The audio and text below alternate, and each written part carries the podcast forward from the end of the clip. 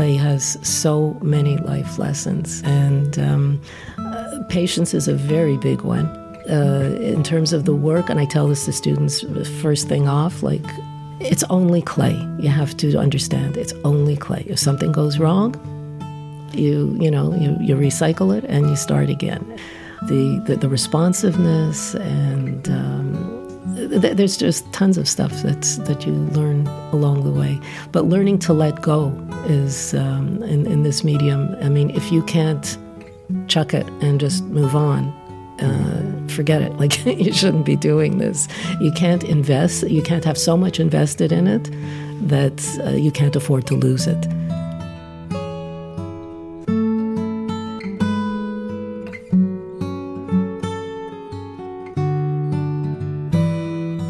Welcome to episode 5 of A Jewish Life. I'm Rabbi Boris Dolin, Rabbi of Congregation Dorshei Emet in Montreal, Quebec, and I'm excited to join in this journey with you.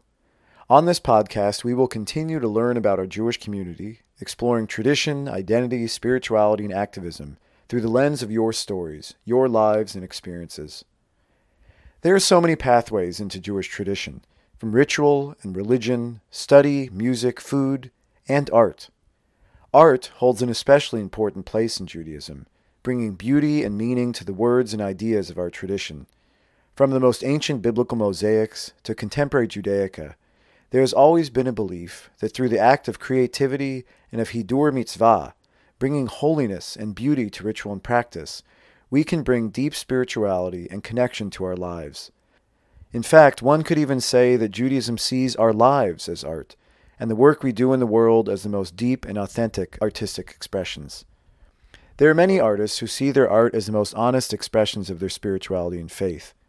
Archie Rand, a well known painter who is known for his paintings on Jewish themes, including a series on the weekly Torah portion, sees art and religion as almost inseparable modes of expression. He once wrote in Hadassah magazine Belief is an essential component of artistic creation. Sometimes people think that passion, emotion, enthusiasm, subconscious psychological activity can exist totally removed from spirituality. You can't function as an artist and not have faith, he said. Clearly, for so many people, faith, beauty, and art are deeply connected. On this episode of A Jewish Life, I interview Sheila Caplan. Sheila is a well known Montreal ceramic artist who's known for her beautiful and practical work, including many Judaic pieces which are in the homes of countless people who have connected with her work. While she clearly found her passion in pottery, the path to this joyful work began slowly.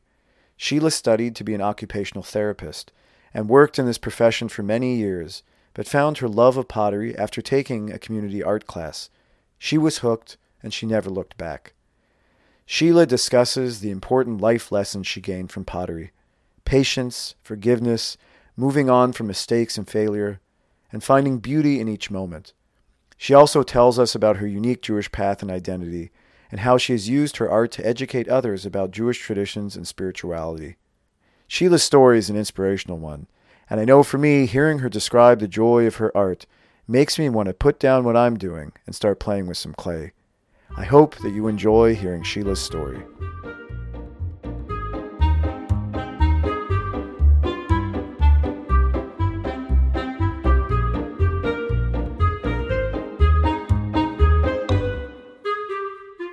Welcome, Sheila, to this episode of A Jewish Life. I'd like to begin by asking you to tell us a little bit about what you know about your ancestors and maybe a bit about your early life. Uh, okay, both my parents came from Europe uh, when they were quite young, uh, in the early 1920s. My father came from Russia. Uh, he was one of, uh, th- he had two brothers and three half brothers. The older, half brothers were older and we were already in Canada when he came with his parents and his two siblings and grandfather, and I think maybe an aunt. And they settled in Montreal. Where did they come from? From Russia. From Russia, okay. and my father was uh, eight or nine at the time. Uh-huh. And uh, my mother came from, uh, well, my grandmother was born in Hungary, and she was widowed while she was pregnant with my mother. Wow. And my that maternal grandmother had a couple of uh, siblings who were already here in Montreal. And in the early 20s, she came with her mother mm. and my mother, who was four at the time. And the story sort of boggles my mind how you know a, a single woman with uh, with a, a, preschooler and an aging mother gets on a boat and comes to Canada. And, yeah, that is impressive. Yeah, it was quite impressive. And um, she had been, uh, she must have worked in some sort of cottage industry of, of needle trade, uh, mm-hmm. seamstress. Uh, she was very good at sewing, mm-hmm. and she was able to uh, work in in the uh, in the garment industry here. Mm-hmm. She was a finisher, okay. and uh, she was very good at her work and did a lot of sewing for for us and st- as kids and stuff. Uh-huh and um, she came from a more observant family, and I guess had more impact on uh, my understanding or my exposure to to Judaism and uh, culture. Um, she spent a fair bit of time in our family. Uh, she once once my mother was married. Uh, I think for a short time they lived in the same uh, home together mm-hmm. for a short time, mm-hmm. and then my grandmother would live in uh, rented rooms in places. She really didn't have uh, a home of her own. She would mm. rent a room in somebody's apartment or duplex or whatever. But she remarried quite late in life in her 60s. Um, mm. A, a Lubavitcher man who was just lovely, really, really just charming man, and he was very welcoming, and uh, we, we really liked him and uh, that, so that was her her late in her sixties. She remarried, and uh, oh, that's, yeah, that's great. It was an yeah interesting story. Uh-huh. So she she had a, a I guess more of an influence. Uh, you know, she was Shomer Shabbos, and uh, you know the holidays she would spend with us. Uh, I remember times where she would, uh, we had like a, a, folding bed, the extra cot kind of thing, and she would come over and stay for holidays and mm-hmm. stuff like that. And uh, she had a sister-in-law. It was her her late husband's uh, sister who lived in New Jersey and had married a Catholic man. And this aunt would, well, it was my mother's aunt, uh, would come up uh, to Montreal for the week of Pesach mm-hmm. and would stay with us. So that was very festive that wow, we knew okay. that Auntie Bella was coming, and uh, she came with a suitcase full of presents and uh, spent the week with us, and that sort of left uh, a very positive uh, image. Uh-huh. I have memories of you know the three women beating egg whites in, in the big bowls for, for uh-huh. the sponge cakes and stuff like this. And, uh-huh. you know, so it was it was it was nice. So it sounds like you have many positive experiences of, yeah. of, of Jewish life and, yeah. and, and yeah, traditions. Yeah, and my parents uh, were sort of, I guess, uh, we we belonged to uh, Orthodox uh, synagogues, but we weren't uh, completely Orthodox uh, in, which of course tradition, which is very time. common. Uh-huh. And uh, but I have I have uh, pleasant memories of, of, being, especially with my grandmother at holiday times and at shul and stuff like that. And um, in terms of my education, I started off in the Protestant school board system, mm-hmm. and when I was in grade three, I was put into like an after school, an afternoon school program at uh, Jewish People's School, mm-hmm. and um, at the end of towards the end of that year, I was bumped up to the grade two afternoon school, and then in the summer between grade three and four, I had a tutor, and I was taught the, the grade three program, and then in the fall I went into grade four of the day school. Hmm. So that was uh, a big transition, mm-hmm. and uh, that was also a very positive experience. I, I, I rather enjoyed it. It was uh, a very good uh, education, uh, mm-hmm. good grounding, uh, for which I'm grateful now yes. that when I see other people who didn't have that and uh, you know like uh, you know the Hebrew the Yiddish it's it's just it's there from from like when I was you know 10 12 years old so it's uh-huh. it's grounded and uh-huh. uh, it's not foreign to me so uh, I'm very grateful to have that and at that time of course JPPS or Jewish JPS. People School JPS yeah. was uh, not not as religious as it That's is today. Right. So it was That's Yiddish right. socialist uh, yeah, yeah, uh-huh. and uh-huh. uh, it's interesting because my older brother Uh, they, my parents did a similar transition thing when he was in grade four of elementary school. They, you know, had him tutored over the summer, and he moved into. At the time, there was a day school at uh, Young Israel Synagogue, uh-huh. which was more uh, Orthodox uh, leanings, and. Um, that was the background that he had, and, and then he went on to Herzliya High School and uh, did a couple of years at Yeshiva University, and then went another another way. That that was the end of the sort of the Jewish education there. But for myself. Um, uh, I was never quite sure. The answer, I, you know, what I was told was, well, I don't need to have all that, you know, uh, religious stuff. And my parents were sort of interested that I have the, the Yiddish language, which the other school didn't have, and uh, they thought this was the right choice for me. Mm-hmm. So we ended up going to different schools.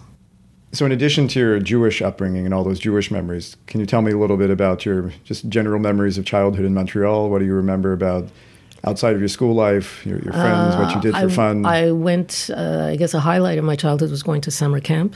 Uh, at uh, I went to Camp Wooden Acres, which was sort of a sister camp of Camp B'nai B'rith. So this was time. an overnight camp. Overnight camp in the Laurentians and uh-huh. Saint Adolphe, and uh, that was uh, also just very positive. Uh, it was a, it was a, a Jewish camp. Uh, we had, you know, Friday night uh, on Shabbat and services of a sort, uh, very creative, kind of uh, falling in line with a Reconstructionist mm-hmm. uh, take on services. But was this uh, more of a JPS flavor? You know, a yeah. more socialist yeah. Yiddish, not, it, not as much. Well, there wasn't even or... there wasn't even Yiddish. There were other camps that were more um, focused on uh, on Yiddish and, and sort of more socialist uh, leanings.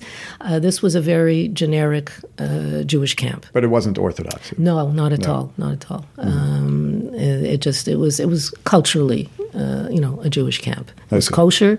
Uh, we observed, uh, you know, we acknowledged Friday night and Shabbat, and um, um, there were certain programs, I guess, that would have uh, Jewish content to them, but mm. it wasn't you know, a strong uh, leaning one way or the other. But okay, but good. most importantly, you had fun outside. I during had the summer. fun. It was it was great, and um, made good friends. Uh, ran into people here like 40, 50 years later that I know you from camp. You know, like, and they turn up here at Dorshei Emet. I've know. actually experienced some of those interactions. People, yeah, yeah, yeah. at services. Uh, yeah. Oh, I remember you back in the That's day from it. campus. Yeah, yeah, yeah. so, so that, that, proves that they're quite strong memories. Yes, they are. They were strong relationships, and uh, I, I, I lived for, for summer camp. They were uh-huh. they were great. So, uh-huh. um, and other. Uh, I took I took music lessons. I, took, I played the piano. I did ballet lessons. Uh, mm-hmm. The stuff that most kids did mm-hmm. at the time, and um, yeah, it's good stuff.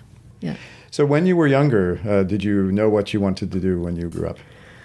Not really. Um, I obviously had grav- I was gravitating to uh, artsy things. Mm-hmm. Uh, I always loved making things with my hands. That was half the fun of camp was arts and crafts. I wasn't so crazy about the canoeing and the hiking, but give me the arts and crafts. That, uh-huh. that was that was what I kind of um, that, that's what I really enjoyed. Mm-hmm. And um, there was a time oh, when I was quite young, and I was, I guess, you know, drawing stuff or whatever. And uh, at one point, my father's business was uh, in um, school supplies and office supplies and things like that. Mm-hmm. And when I was, I think, in grade two, he came home one day and gave me this box of Prismacolor mm. colored pencils, which were like the uh, you know the elite of uh, yeah, of colored those pencils. Aren't, those aren't Crayola. no, they're not Crayola, and they came in this lovely box that stood up like an easel, and you know it was uh-huh. really classy. And I, I, think that was his sort of um, very quiet acknowledgement uh, for you know to foster my my interest. Uh-huh. In, so he was picking up on that. yeah, he he, he picked had. up on that, but in a very uh, discreet way. You know, it wasn't uh, sort of you know, oh, geez, you're really good at this, and you know. Uh, just in his own quiet way, he kind of fed it a little bit, uh-huh. nurtured it with uh, with that, and I th- he always appreciated the arts. He never had an opportunity to really pursue it himself, mm-hmm. but he appreciated music and he appreciated art, and um, I think when he saw that I had this this interest, uh, he kind of nourished it that way. Uh-huh. Yeah. So, was it a slow process to become an artist, to become a potter? Was this something you did later in life? How did it's, that work? It's an interesting story because I, uh, as I was coming to the end of high school and had to decide what to do, uh, there were different. Um, uh, you know, visits to, you know, career counseling kind of things. And there was a visit to a, uh, a rehab center. Mm-hmm. And we could visit the physiotherapy and occupational therapy uh, people there. And I was quite taken that in occupational therapy, they used all different media in mm. therapeutic ways, uh-huh. but they were using different media. And that really sort of clicked with me because that was something that I liked to do. So I figured, oh, here's a a good mm-hmm. combination. Mm-hmm. So um, I uh, I got a bachelor's degree in occupational therapy, and mm. I worked for. Uh, I graduated in '72, and I worked uh, until '77 with a, a, break for a year of traveling. Um, and I enjoyed being able to use the uh, the media that way, and I, I, I, enjoyed the work. And then things uh, at a certain point, another uh, OT friend of mine uh, suggested that we take uh, a pottery course at what was then the Sadie Bronfman Center, uh-huh. Uh, which was a school of fine arts where the Segal Theater is now located. Uh-huh. And um, she said, well, "It'll be fun at night. We'll relax after work. And, you know, it'll be cool." And so we signed up for this class and it was game over for me.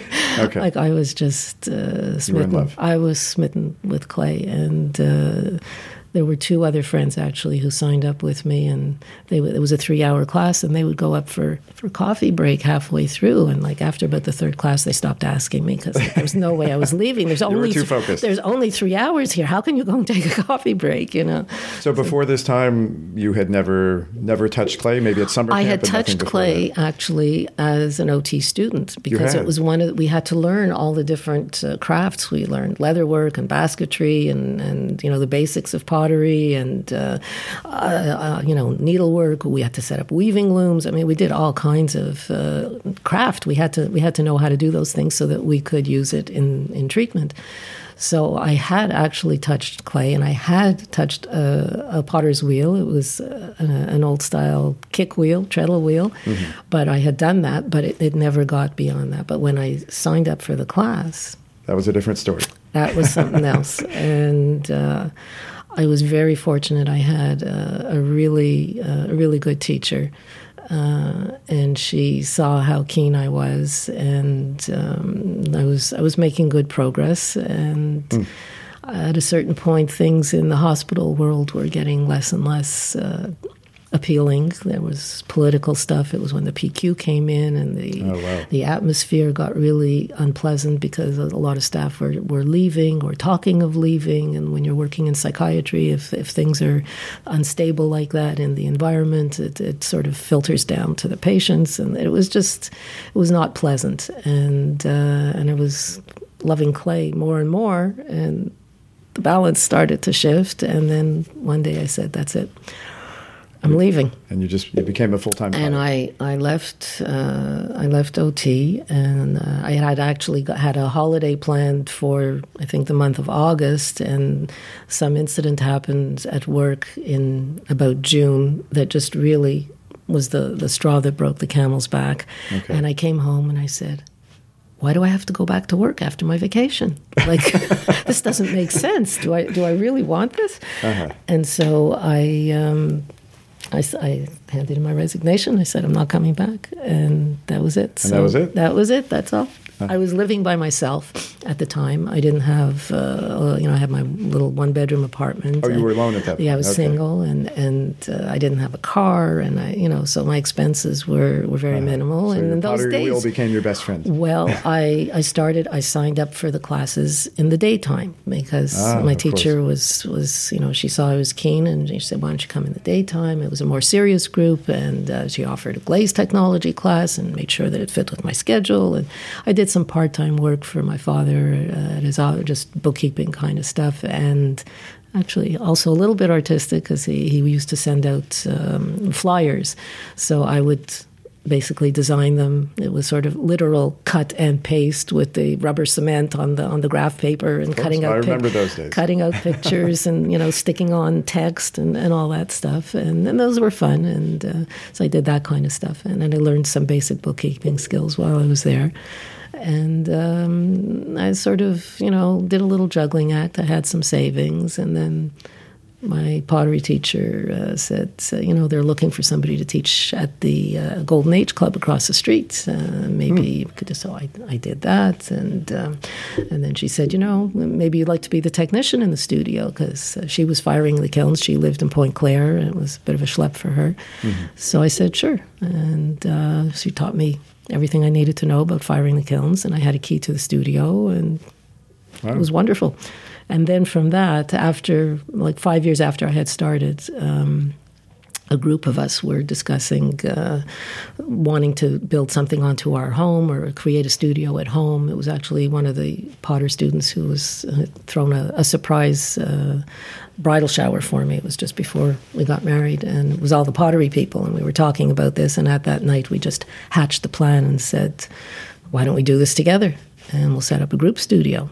Mm-hmm. So it was May, and we rented a space in August, and we moved in in October, and we we set up shop, and we had a studio in NDG for uh, ten years. For ten years, so, yeah, okay. yeah.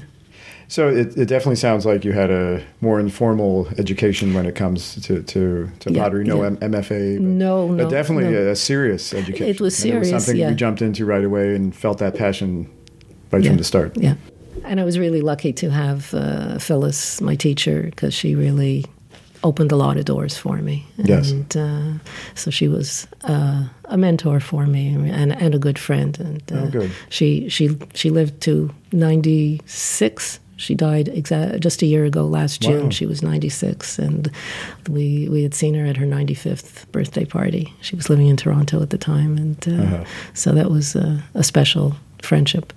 So where does Morris fall into this? Picture? Well, Morris falls in. I'll backtrack a little bit because uh, Morris Morris's parents were actually taking classes at the Cumming Center, where I was teaching that pottery class, uh-huh.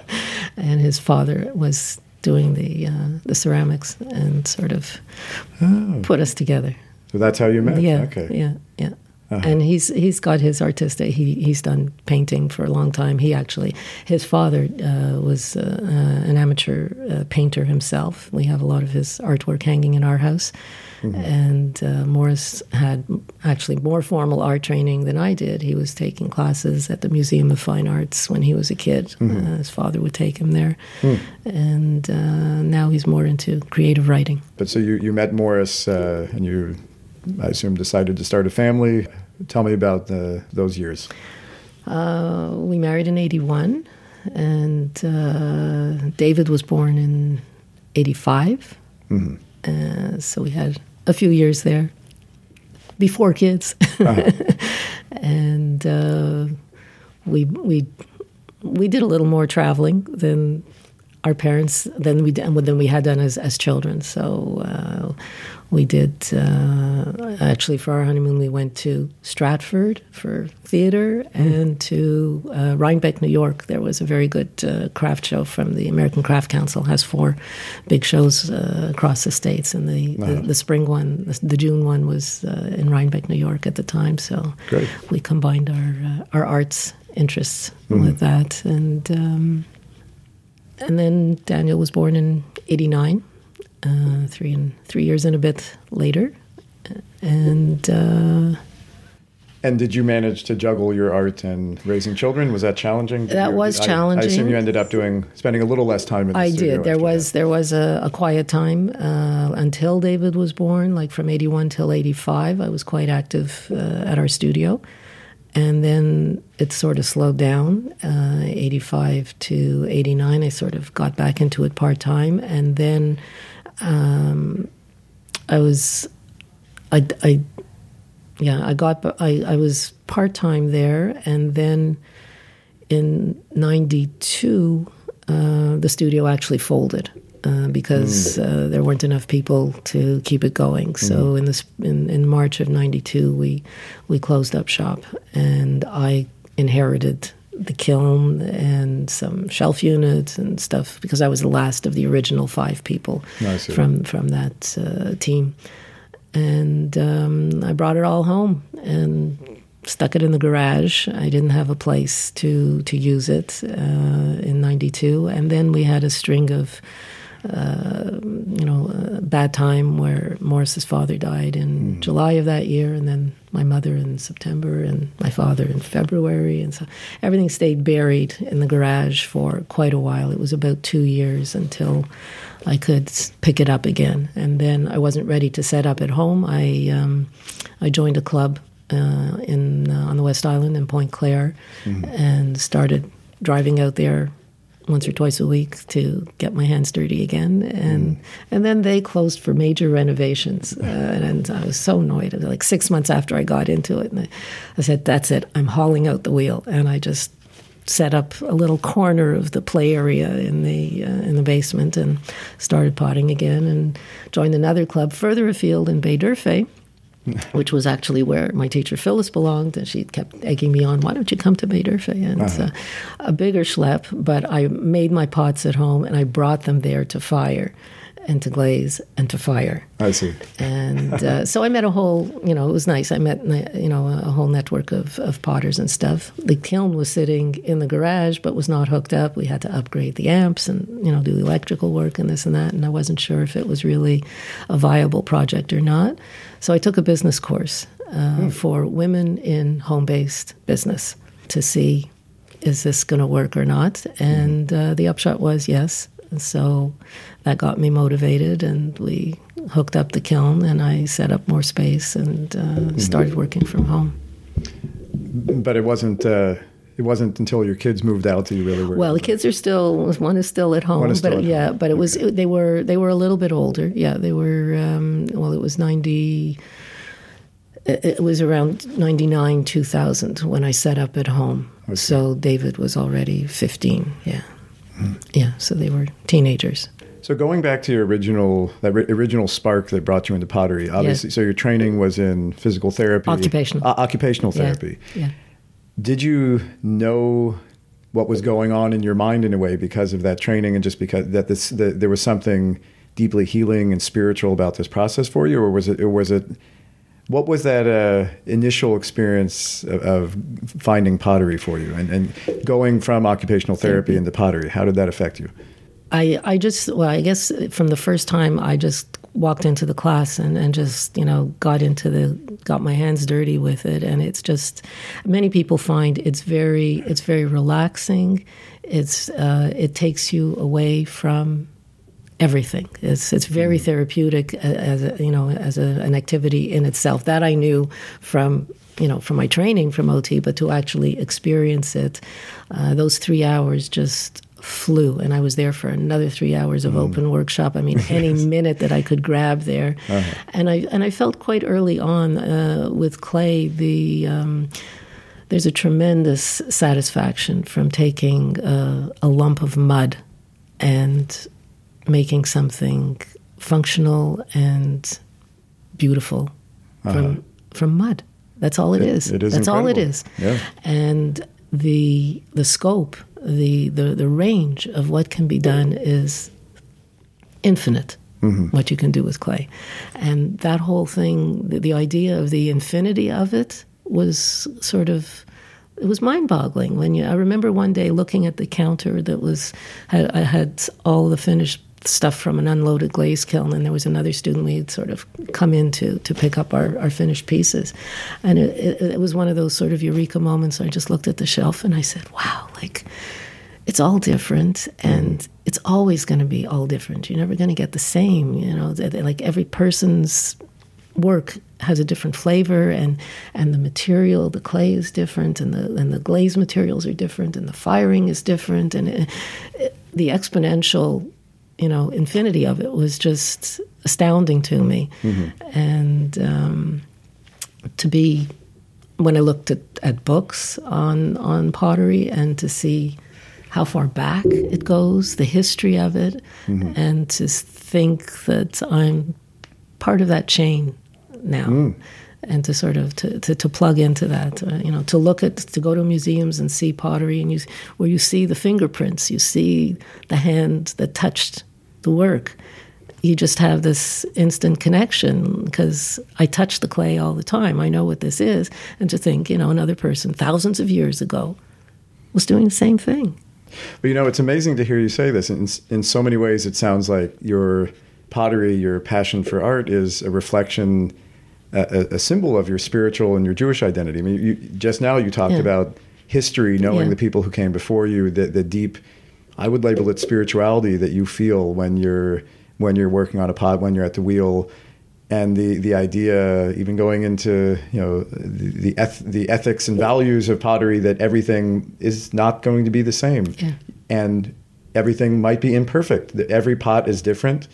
I know uh, for art for potters and artists who make mistakes, you you can fret over it and, and get angry, or you can just say, well, you made a mistake. You have to move on. Yeah. And I actually remember you mentioning at the uh, Thousand and One's Pots Festival up in the Laurentians when you gave us a tour of the yeah, uh, Basilica Garden, the, the, the yeah. garden where they have the potters who have put in their broken pieces. Yeah.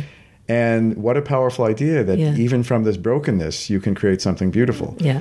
So clearly, would you label your your work and your your passion for art as spirituality? It's a good question. Um, I mean, that in some ways, spirituality is a vague term, yeah, for, for better or yeah, worse. But yeah. how what that experience is obviously it's much more than just it's not making just making money. No, and it's no. not just even doing something to give to someone else. There's no. something deeply powerful for you. Yes, that that's for sure. Uh, and there's sometimes. Um, sometimes uh, I haven't done it for a while, but I, I, made another series of, of pots that are not on the wheel, that are not functional. They're coil pots and they're smoke fired and they're totally decorative. And um, I did it because I wanted to learn that particular technique, sort of mm-hmm. planning ahead for when I won't be so agile on the wheel and stuff and uh-huh. need to move on to other techniques.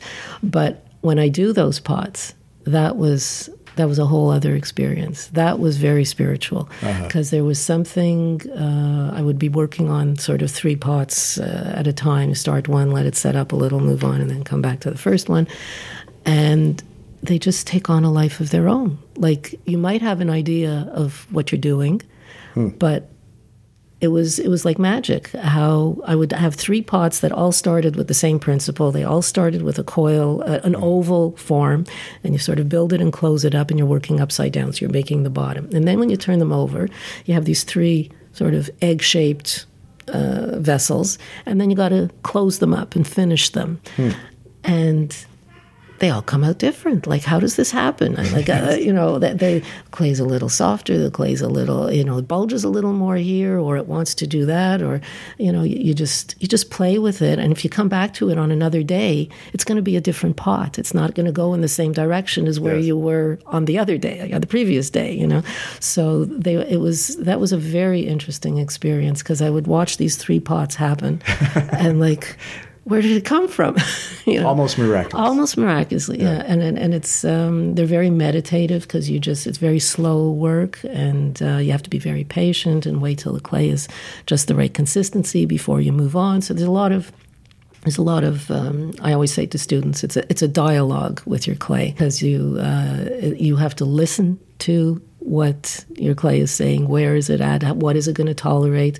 There's so much that you can control, but there's also message that the clay is giving you, and you have to respond to it just like the clay responds to your touch. So there's a lot of, it's like a conversation.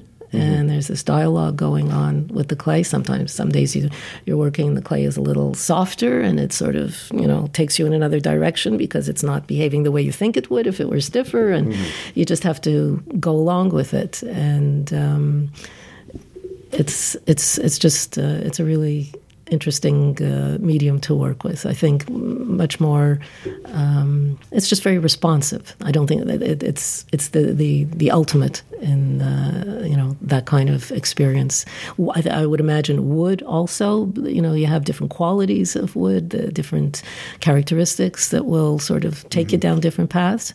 But with clay, it's changing all the time. You change your clay body. You work with a different clay, and it just has a different feel and uh, mm-hmm. takes you down another road. So when are you writing your self-help book? I mean, it clearly so many life lessons that Yeah. you've just in a few Yeah. minutes you, Yeah. that you've you've talked about from patience to you know patience, forgiveness, uh, understanding that every day will be different than the next. It, it's it's just filled with life lessons from is. beginning to end. It is. Do you think that pottery has made you a better person? I think so. It's interesting you say you talk about those life lessons because I, I once um, had uh, the opportunity to have a little article written about me. It was in the Canadian Jewish News um, some a long time ago uh, when I was just setting up at home, and um, I, I did talk about exactly that. That li- that clay has so many life lessons uh, to teach us, and um, uh, patience is a very big one uh, in terms of the work, and I tell this to students first thing off, like it's only clay. You have to understand it's only clay. If something goes wrong, you you know you, you recycle it and you start again. The the, the responsiveness and um, th- there's just tons of stuff that's that you learn along the way.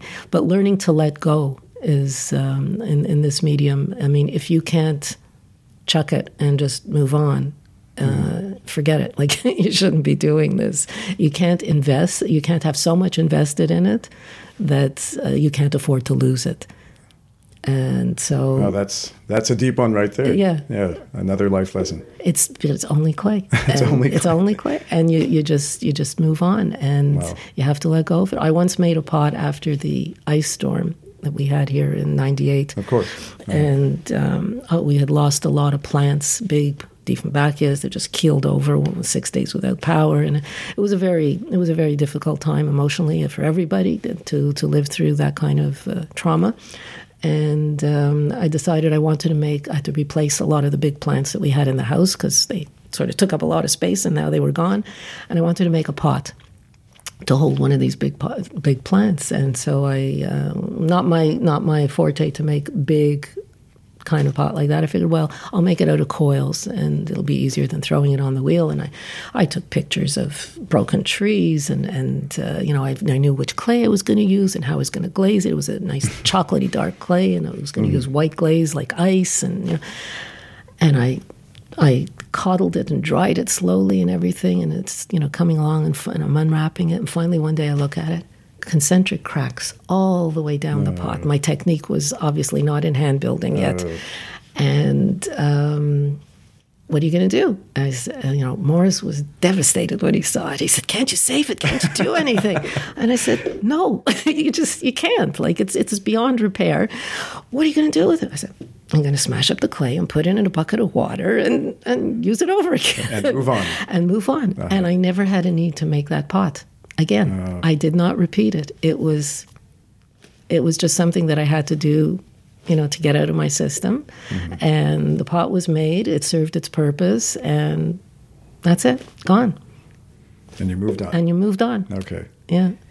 So many of your many of your works are uh, you know practical pots, mugs, bowls, but you do a lot of Judaic. I do, So yeah. when did you get interested in doing that, and what what do you feel is is the, the power of making beautiful Judaic? Uh, you know, Kiddush cups, Yeah. uh, Passover, Seder plates, uh, all the other things you've made. Obviously, there is a tradition in Judaism of making sure that.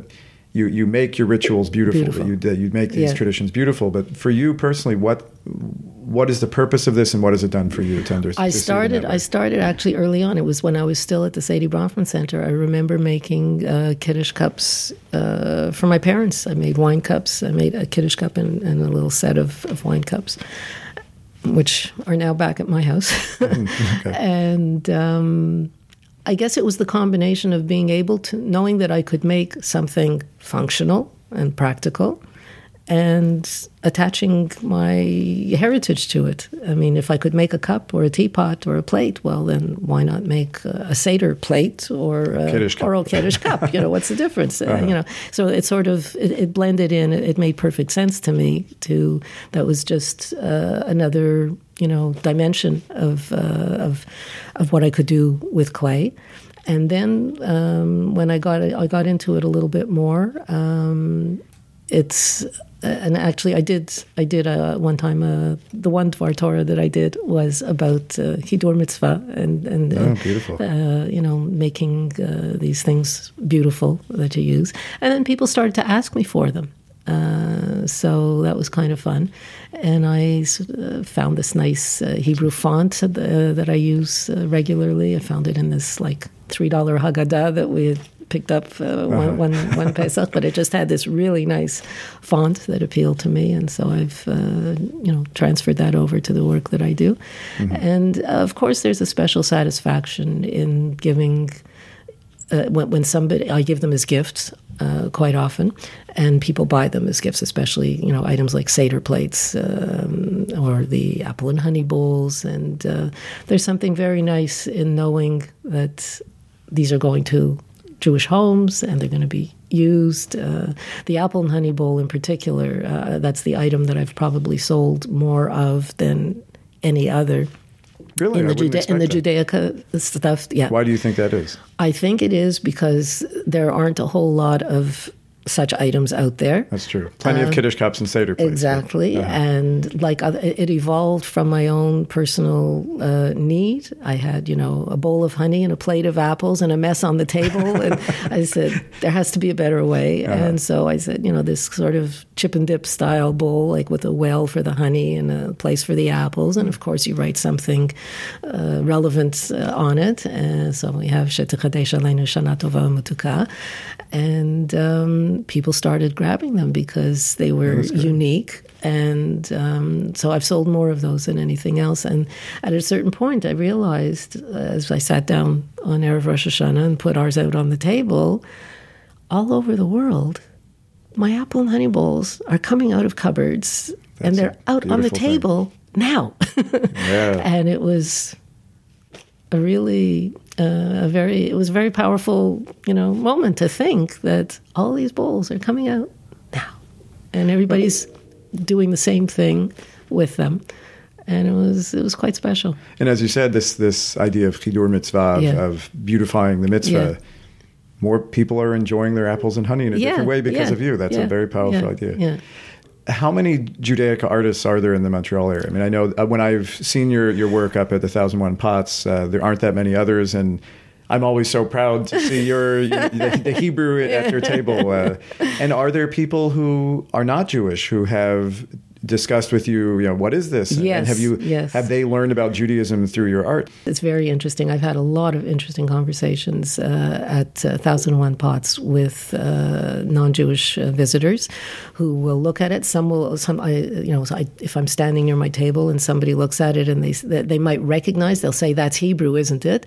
Or they'll uh-huh. look at it and they'll say, mm, what is that? You know, like they're not quite sure what it is. Uh-huh. And I tell them what it is. And, and most often they will ask, well, what is it for? You know, what is this about? And I'm very happy to explain it to them. And they're very happy to learn. And they always say, well, thank you. You know, uh, I learned something today. You know, that, oh, that's interesting. Uh-huh. And I've sold a, um, a good number of pieces to people who are not Jewish who buy it for their daughter-in-law who's Jewish or their you know their their girl their daughter's boyfriend's family or whatever you know they, or somebody at work or a neighbor or whatever and they realize that this is something that these people would appreciate wow. so that that really that that feels very nice when when it's reaching beyond just you know it's not just another Jewish client but but somebody else is thinking that this would be nice for somebody who's Jewish that they know. Mm-hmm. So, um, yeah, there have been lots of interesting uh, conversations. I had one with. Um, some years ago, with a, a French Canadian man who, who recognized that it was Hebrew writing, uh, and he himself had studied uh, Greek and and I th- and maybe he knew some Hebrew also, but he was very intrigued with the writing. And uh, when his wife was off at another table, he came back and he said, "I want to order one of those mugs that says uh, Ima on it. Would you make it for me?" And, sure, you know. Oh, that's great. Yeah, so it's uh, it's gone. It's reached beyond uh, what I originally thought. It's an sure. outreach tool. yes, yes, it is. And you know, it's interesting. You mentioned the the power of your apple and honey dish. Yeah it's also as something to show non-Jews. It's a Yeah. very powerful explanation of Jewish tradition and spirituality. The idea that we don't just have a kiddush cup and a seder plate, Yeah. but even dipping apples, Apples in honey, honey. Yeah. is something that can be beautified by Yeah. a piece of pottery. Yeah. It's it's a comment on the Jewish idea of spirituality and the power of every moment in a way. And you know, I think even art itself is a comment on making sure not to let life pass you by. You know, living in the moment. That sipping a cup of coffee from a cheap plastic mug is one thing, but sipping from a work of art is something Yeah. else entirely. Uh, So I think uh, clearly in your work and the way you've been explaining it, that that notion, I guess we call call it spirituality, or that notion of uh, that kavanah, that intention of making every moment beautiful, recognizing that everything is a blessing, clearly comes through Yeah. not only in your work, but in how you describe it uh, to others and Yeah. how, how you describe it to people who don't know what you're doing. Yeah, yeah, yeah. It's been very interesting. A lot of people don't know when they look at the Seder plate. You know, What is this? What, what is this all about? Uh, you know, and they and they, and they say, but, but what's written all around it? What is all Ah, that? yes. And then I have to explain to them, you know, Seder means order, and this is the sequence of the events, Yeah, and yeah. you know, I give them the whole story and what goes on each little saucer. And It's like so you're a, can- a museum curator. Yes, yeah, that's Uh-huh. what happens. Yeah, and uh, and they'll and then once they get into it, like I'll have you know my I have the seder plate, the apple and honey bowl, the uh, the Yortzeit candle holder. Yes. Um, I make little cups for wine for bride and groom, uh, Anila Dodiva Dodili. Uh, so people have bought, you know, Wow. they, so they ask, uh, or the Kiddush cup, the, the hand washing cup. Why, why two handles on this cup? You know, and I have to explain it's it's like this for washing, and so uh, yeah, people uh, they they learn a lot of stuff, and and uh, they're always very uh, appreciative. It's nice, and, and I feel good. It's my sort of uh, my, my little outreach, and Yeah. uh, yeah, it's always been it's always been positive. That's great. Yeah. So I, I remember uh, reading the Yom Kippur uh, uh, Kol Nidre liturgy as a kid, and the section on Kihine Kachomer Biyad Hayotzer. Uh, just that that metaphor uh, resonated, uh, and reading the, there was. There's like the, the, the mason and, and the, the other other crafts, other artisans that are, that are mentioned. But the one about clay, just uh, I, I had a an image, a, a visual uh, picture uh, of somebody throwing pots, you know, just just a, a pot growing or, or, shrinking or whatever on the uh, on the wheel, and it just it just stuck with me. So tell me about your work with Empty Bowls. This is a, a program where we have that we have in town that I think you helped start that uh, raises money for charity and brings potters together to uh, to to help the community. So, Empty Bowls uh, started in the U.S. Uh, over 25 years ago. It's a it's a fundraiser where potters donate uh, bowls, uh, soup, bread are donated. Public is invited, buys a ticket, chooses a bowl, takes it home. Uh, has some soup in it at the event, and then take the bowl home as a reminder of hunger in the world. And 100% of the proceeds go to fighting hunger, can be local, national, or international. So in Montreal, uh, it was a little slow in coming. And in about 2000, 2001, the Unitarian Church of Montreal decided to host one, and I was one of the first potters they contacted to solicit a donation from. So that's how I got involved initially, and I participated in their events, and I asked if I could set up a little table and sort of watch what happens while the event is going on. And I brought some pots in progress just to talk with people. And I noticed a number of Dorshei Emet people were kind of supporting the event too. Mm-hmm. Some were in the kitchen cooking, and some were coming to the event. And I sort of said, this is something that we could use at our so, for a social action program at Dorshei Emet. So I proposed it as a program here, and it was approved. And uh, it was going to be uh, a, I spoke with a woman from the uh, Unitarian Church. How are we going to do this? You know, two events in in the city, and we talked at length about it. And it turned out that the year that we were finally ready to do it, their chairperson had stepped down, and mm. they were taking a a, ba- a break so we did it solo here at Dorshei Emet for two years. And then the church wanted to come back on board. They got their committee organized. And we decided we would do it as a collaborative event. I would collect all the bowls since I'm the potter and I had a lot of pottery connections. Mm-hmm. It would be one donation from the potters, but we would split up the grand total into the two events and share it and pool the money and divide it into uh, beneficiaries that each uh, institution would choose. Mm. And we did that for a number of years, and it was a wonderful collaboration. The Unitarian Church is quite compatible, I think, with uh, Reconstructionists, and we worked very well together, and uh, it was a lot of fun. Uh, so we had a, our our joint event, so and we got a lot of nice publicity on that as being, uh, um, you know, a collaborative event. Uh, between a, a, church and a synagogue, uh, so that was that added another nice dimension to to the program. And how long has this been going on then? Well, we started here uh, 12 years ago. Mm-hmm. Uh, or thir- 12 or 13 years. We did it for five years uh, under uh, uh, my, myself chairing the program. And then I stepped down as chair. We had a one year hiatus until somebody stepped up again. And then we resumed, uh, I guess, a, number, a, couple of years ago. I think in 2012 we picked it up again. Um, and we've been doing it ever since. So uh, it's it's been we we support our Hanukkah Food Basket Fund here at the Shul through Empty Bowls, and it was one of the most popular uh, events for p- people to volunteer for. They really mm-hmm. loved participating in it, and in the first years, it was uh, particularly exciting when it was new. Uh, I think uh, over the years, uh, attendance, I have to say, has waned a bit here at Dorshei Emet, but in spite of that, uh, we've seen it grow in other ways, and there are other events popping up in other parts of the city that are supporting other uh, food security agencies, which is wonderful. So wherever it happens, it happens.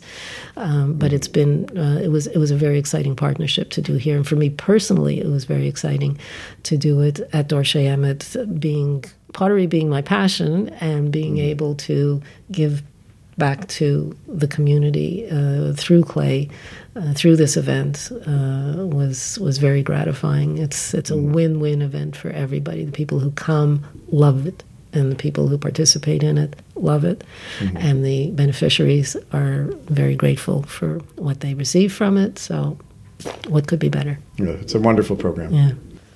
So, moving from your art and to your connection with the Jewish community. So, I know you've been a member of, of this community for many years did you feel a need to be part of an organized Jewish community as, as you were growing up? When did you first become active in synagogue life? Why did you become active in, in synagogue life, and how has this uh, affected you over yeah. the years? Well, um, we joined here when Daniel was born, so that's 29 years ago. Mm-hmm. And we joined because uh, I had been I had been brought up more with an Orthodox uh, tradition, and when we were first married, I would go to shul for the high holidays, and Morris was unaffiliated. Uh-huh. And it sort of worked for a little while, and then when David was born, it wasn't working so well. And then Morris felt that this isn't the way it should be. Mm. Uh, he was uh, less less connected um, okay. at the time, um, but realized that we really needed to do something as a family. That, that, that, we he didn't want to sort of repeat the scenario that that he had gone through as a child, where there was friction over that, and um, it was actually his suggestion that we try uh, Emet and see. We had actually been uh, invited to a couple of bat mitzvahs, so we had we had sort of uh, had a flavor of what it was, and, and we said, okay, well, you know, let's let's see what it's like, and we we came, and I think we may have started with um, uh, high holiday services I remember we did. There used to be a, uh, a parallel service outside of the building. Uh, they we would, show would rent space, either at uh, JPS or at mm-hmm. Uh, the the time that we did it was at the old Fraser Hickson Library, which is no more either. That's on uh, Somerled in Kensington. Yes, I've heard stories. yeah, that. so um, I think it was when I was pregnant with Daniel. Uh, we we went to the uh, high holiday services at the Fraser Hickson, and after he was born, uh, we said, "Okay, we'll we'll join." Uh-huh. And um, so that was in uh, in in '89, and I I was very pleasantly surprised at how much I liked it. I mean, I, th- I thought it would be okay, um, but I knew it was very different from what I was used to. uh, but I felt very comfortable very quickly, and a lot of the um, uh, the text uh, and the liturgy resonated uh, more strongly with me. Uh, I remember actually paying more attention to the. I, I, remember reading the English in the Machzor when we were at the Fraser Hickson, mm. and the section of uh, I guess not Al but the other one. Uh, close near the Al Chet section, mm-hmm. where it talks about uh, for the sins we've committed, uh, you know, by uh, spoiling the environment and, and, and, contaminating the water and this and that. The alternative. The alternative. The yes, alternative. Al Chet. Yeah, yeah. Yes. And something clicked uh-huh. Uh, that was different from the traditional Al Chet. A new relevance. A, a, a new relevance. What I said, like that really that clicks, you know. Wow. And um, so uh, gradually, the other stuff started to uh, to make more sense to me too, and uh, certainly being uh, egalitarian um, uh, was appealing. And when I saw how women participated, it um, made me think there's possibility here. Mm-hmm uh, Hetty Edelstein was the first yes. female that I heard uh, laning Torah, which really was astonishing. Yes. Uh, that was, you know, really just so foreign to the ear to hear a, a woman's voice yeah. uh, laning Torah, and um, that was that was significant.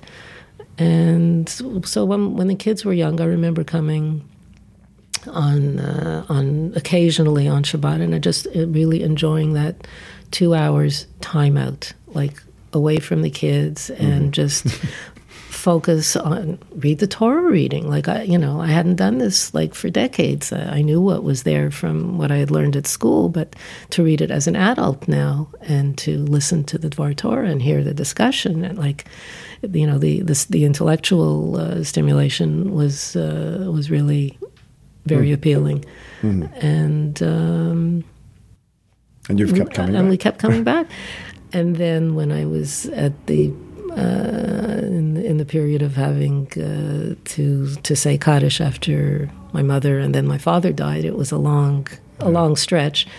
And um, and I heard these these young girls having bat mitzvahs and sort of thinking, if they could do it, then maybe mm. I could do it too. You know, I never had that opportunity when I was their age and um, so I was I was actually interested in learning the Haftarah Trup, and uh, at the time uh, Barry Frank was uh, going to be giving a, a, class on Torah Trup, so I figured, well, I'll I'll try my hand at that, and um, he was very very encouraging, and in spite of the fact that I thought I never thought that I had a voice that that could sing. Um, he, he really uh, made made it happen, and uh, I was I, f- I found again I like the uh, the challenge. It's sort of the decoding of the trup, and it's sort of puzzle work, and it's mm-hmm. memory work, and uh, aside from what you're learning from the text, and mm-hmm. it's sort of uh, that had an appeal to me also, just to sort of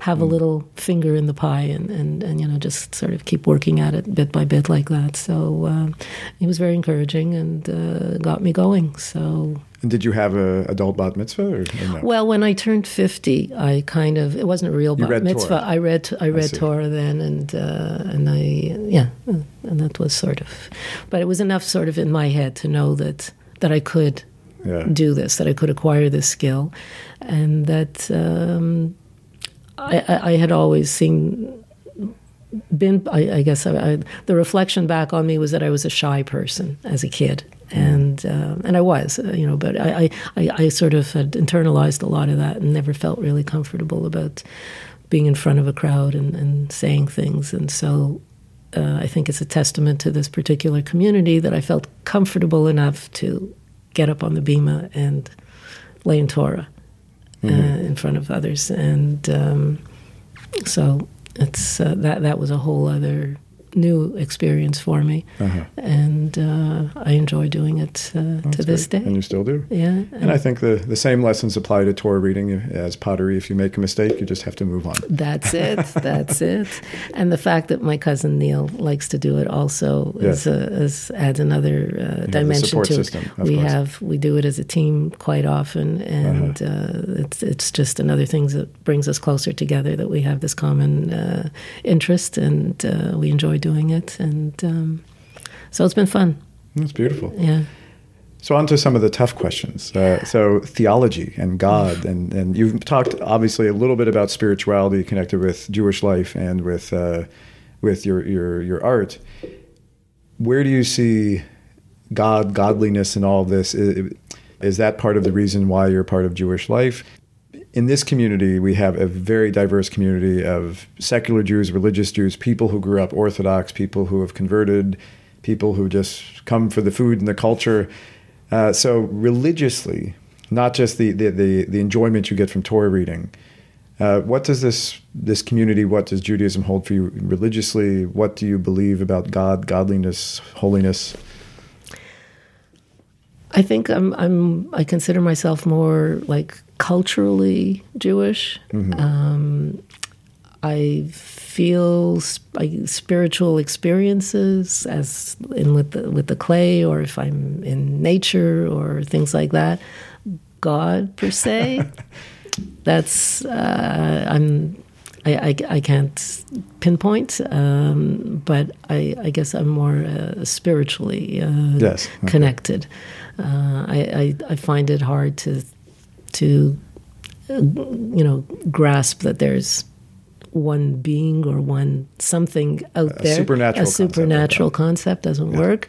Uh, so I, I guess uh, you know it falls in line with uh, Reconstructionist uh, thoughts. Uh, it's more in our actions and what we do, and um, and just in appreciating the beauty and, and, and the amazingness of, of, of what's around us. Mm-hmm.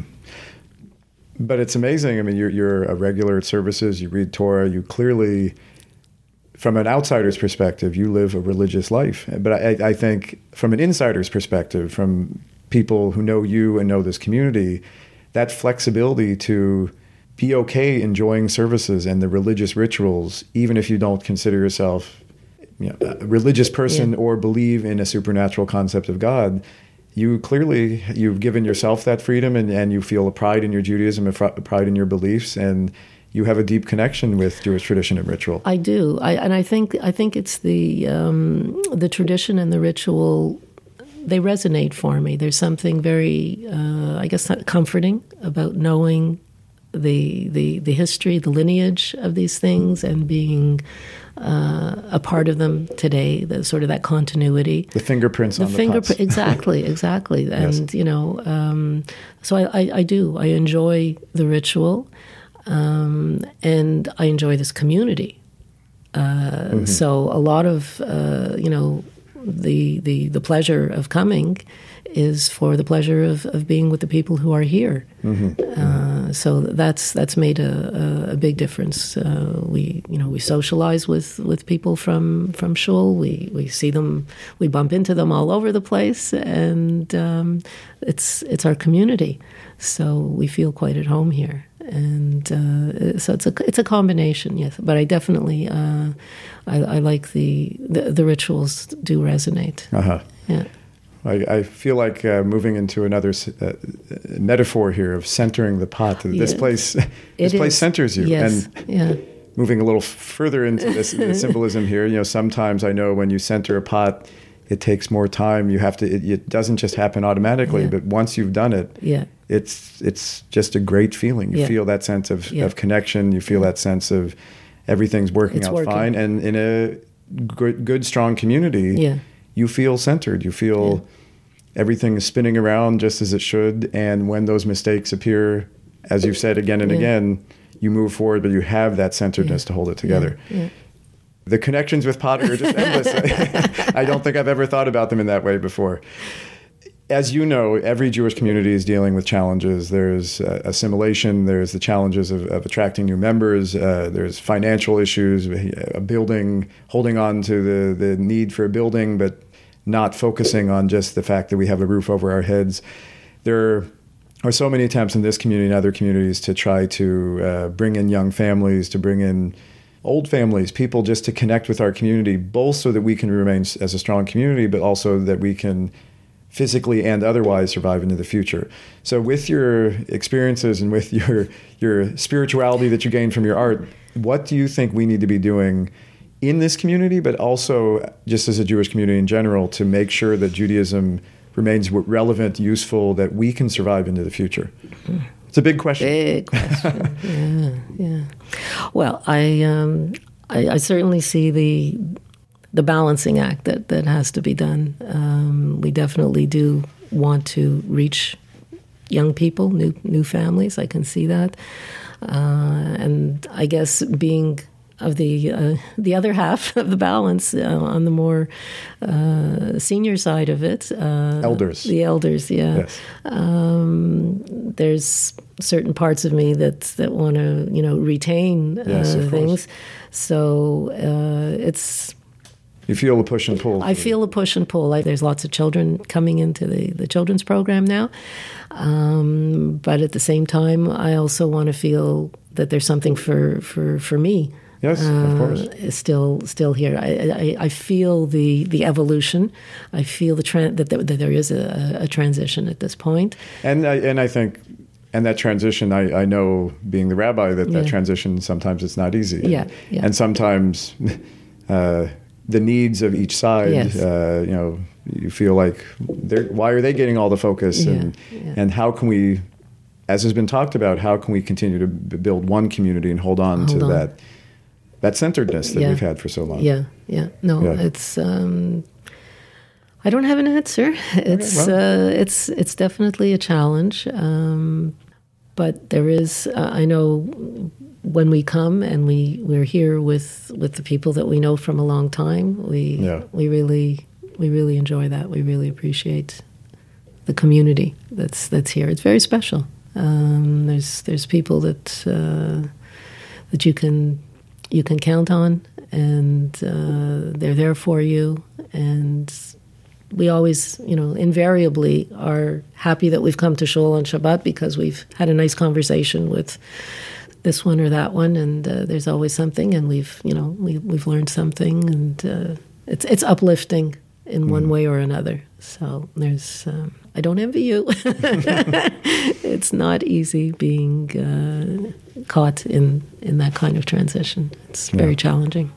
Well, but I think it's uh, there's a lot of hope there, and I think that's that's that's what we have to hold on to. Yeah, yeah. I think as you've talked about, I mean, the, the beauty that's inherent in Jew- Judaism and in Jewish community and Jewish tradition, the goal is to, like making your pottery, to make that something that's beautiful. That's not yeah. just, on the one hand, when I think about it, we, we don't want to make Judaism just an IKEA pot, you know, right, right. an IKEA mug that, yeah. that's, that anyone can get. We have to make it unique. We have to make it exciting, like a, like a work of art, yeah. but also it has to be practical. It, it, can't just be something that we put on our shelves right. and that we, we look right. at. Yeah. Uh, and I, I, think that's really where the challenge is because for for many for many Jews, they see Judaism as just that, that thing that's on the wall, mm. or, or that they see that as the, the mug that just that just we look at. But so many people want different things. We have to find a way to bring everyone together, yeah. and that I think definitely yeah. is the challenge. Yeah. So, any any final wisdom you'd like to share? Any reflections on life, on Judaism, on art? profound. Anything profound to end with? I don't know. Nothing profound. Uh, just um, thank you for the opportunity of sharing my my experience and my my take.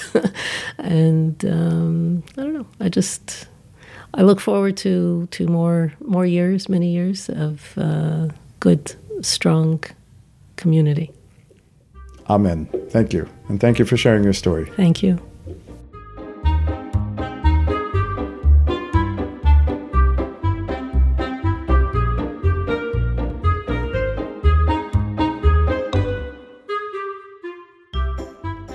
I hope that you enjoyed this episode of A Jewish Life, as we heard the story of Sheila Caplan and her journey into art, identity, and Jewish tradition. We shouldn't underestimate the importance of art to our experience in a spiritual community, and we need to remind ourselves that even if we have never picked up a paintbrush or been on a potter's wheel, we are all artists. The works that we create, the relationships and the experiences of our lives that we paint on a daily basis, are the ways that we make sense of what we see, hear, and know in the world. As Jews, we are asked to be artists of interpretation, giving the opportunity to take each moment to ask questions, challenge each other, and create life anew. This is what the rabbis did when they wrote commentaries on the Torah, and this is what we do when we take on the challenge and joy of making meaning from our traditions and heritage. Ultimately, Judaism asks us not to just sit back and watch others create, but to be artists ourselves, to be part of the act of creation, of interpretation, and of the search for meaning in our lives. We have to make Judaism our own and can only do this when we understand the need to use the palette of our individual lives, experiences, and values to add color and layers to the traditions that are handed down to us. We are continuing the work of creation through all the work we do in the world, but first we have to be present enough to see where the world needs our help. As the poet Marge Piercy writes, Bless whatever you can with eyes, hands, and tongue. If you can't bless it, Get ready to make it new. There's a time to be observers, and there's a time to take out our paintbrushes and create. There are so many stories out there, so many different ways of connecting with Jewish life and tradition. These stories come not just from scholars or the leaders, these stories come from everywhere. These stories come from you. If you're interested in sharing your story on our podcast, or if you have comments on the show, you can always contact me at boris at ajewishlife.org, or find me on our website, ajewishlife.org, or on Facebook at A Jewish Life. Your story, your journey, is part of our story, and I look forward to getting to know you on A Jewish Life.